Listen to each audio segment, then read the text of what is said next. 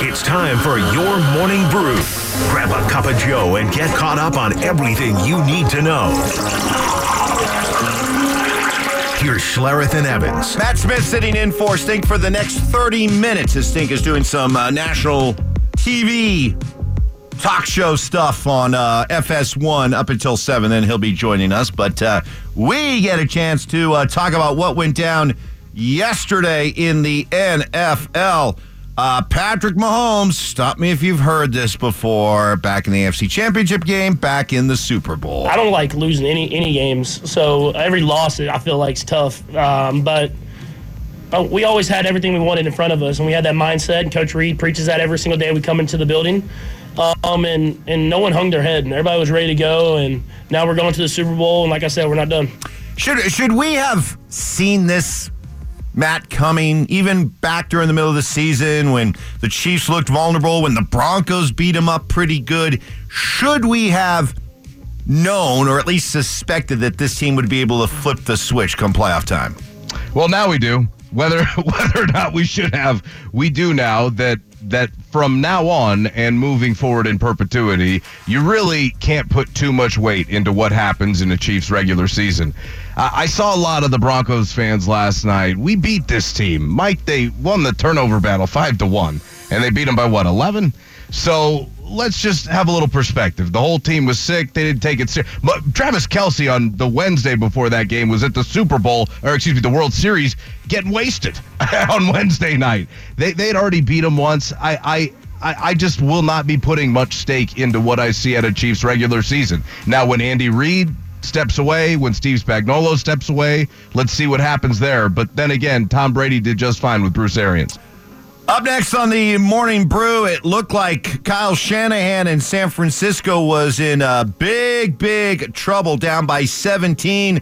Kyle lugging around a, a terrible record whenever trailing at halftime or into the fourth quarter. But the 49ers rally. They outscore the Lions 27 to 7 in the uh, second half. They roar back to win 34 31. I could see it on them all week. Our guys got a lot of love for each other, and um, every year when the season's over, it's always a new team the next year, regardless of how many times people return. I mean, how many people return, and our guys didn't want this to be the last day, and we had to really fight for it to make that happen, but we pulled it off, and couldn't be more proud of the group. Well, Matt, do uh, the 49ers pull this comeback off if Dan Campbell tries to kick field goals instead of going for it on fourth down? it, it, would feel like it would have been much more difficult, but it wasn't just Dan Campbell. It was the fumble, it was the drop pass on fourth down. The Lions imploded, and it was almost as if they remembered that they were the Lions in the second half. But that being said, look, you coach by feel. And I know I saw the argument last night. Well, if you love the Lions on their way here, you got to love them now, even though it didn't work out. No, you don't.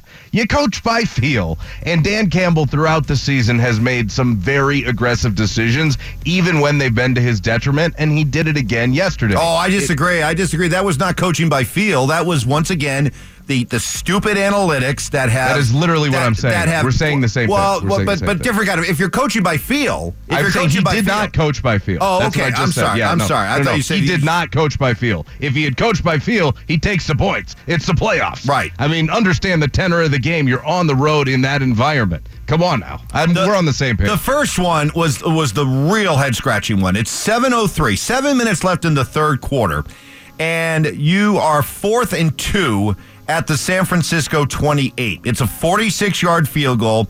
At that point, you're up 24 to 10. If you take the points, you go up, you score 27 to 10. It's a it's a it's a three score game, and you you've you've come away with points. You've kept the momentum. Instead, you open the door. Mo starts to shift. San Francisco da- goes down to score 24 17. And now you're starting to get feel the pressure. And the first play they fumble, and San Francisco scores, and now it's 24-24, and now you've let him back in the game. It was, uh, it, it was, it was, it was a a dumb, dumb play. But you know what? It's not just Dan Campbell. This is something that that you and I talked about last week. I think NFL coaches. I think this has been the worst season ever that I've ever seen with NFL coaches in their game management. And it, there's no doubt in my mind, analytics are messing with these guys' heads. It's leading to some really dumb decisions. And it's why the managing of these games is the worst I've ever seen from NFL coaches. And we're not talking about rookie head coaches, we're talking about coaches that have been around for a while looking incompetent.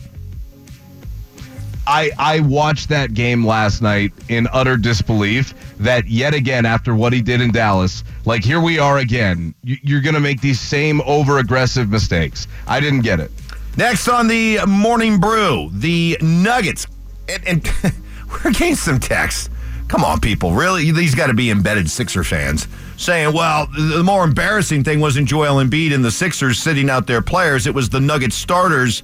only winning by six. Are you kidding me? Give great. give give Michael Malone and his players all the credit for uh-huh. how they handled uh, the tapped out 76ers. You know, I went out to the bench, you know, like there's like two minutes on the clock. Guys are still warming up. And I was trying to grab guys individually, like, hey, man, no letdowns. And Aaron, Aaron Gordon's like, what are you talking about? I said, Embiid's not playing. So I, like, our players didn't know. They're on the court warming up.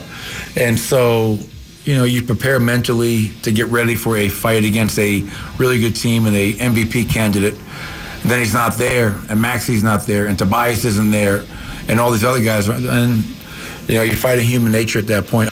Total, total agreement. You're, you're fighting human nature at that point, and the fact that they were able to uh, to grind out the win.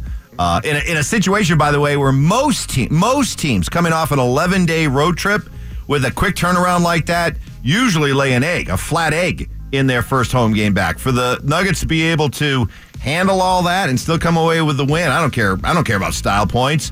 Shows the mental toughness of that team compared to the uh, pillow soft toughness of the other team. I don't know. I'm not going to go that far. It, that performance left a lot to be desired. Ah, no, in my opinion, no there was some natural letdown, but it absolutely did. Now, that being said, what Jamal Murray said after the game, I think was a little bit more apropos when he said, Look, we, we are learning the transition of what it is like to be the hunted. And we have seen it's not, even if it's just the Sixers bench, we see Orlando do it to him. We saw Utah do it to him. Teams are bringing their best shot. So, yeah, you're talking about a bunch of guys that haven't gotten a chance to play that many minutes. Yeah, they're going to be excited going on the road to play against the defending champions. Now, that being said, Mike, I know you're writing it off, but it, I know it's the first game back from the road trip. It just wasn't a great performance. Does it mean I'm worried about the Nuggets? No, but look, they got the win. That's all that matters. It's one of 82. Next on the Morning Brew, Jared Bednar and the Avalanche cruising into the long All Star break on a high. Yeah, it's, it's nice to win a couple games and be playing some solid hockey going into the break. So guys feel good about it now. Then get away from the game for a little bit, do a little bit of conditioning, and hopefully pick up where we left off. All right, Matt, do you feel good about the Avalanche first place in their division, first place in the um, or second place in the in the conference when it comes to total points? You feel good about the team at the break?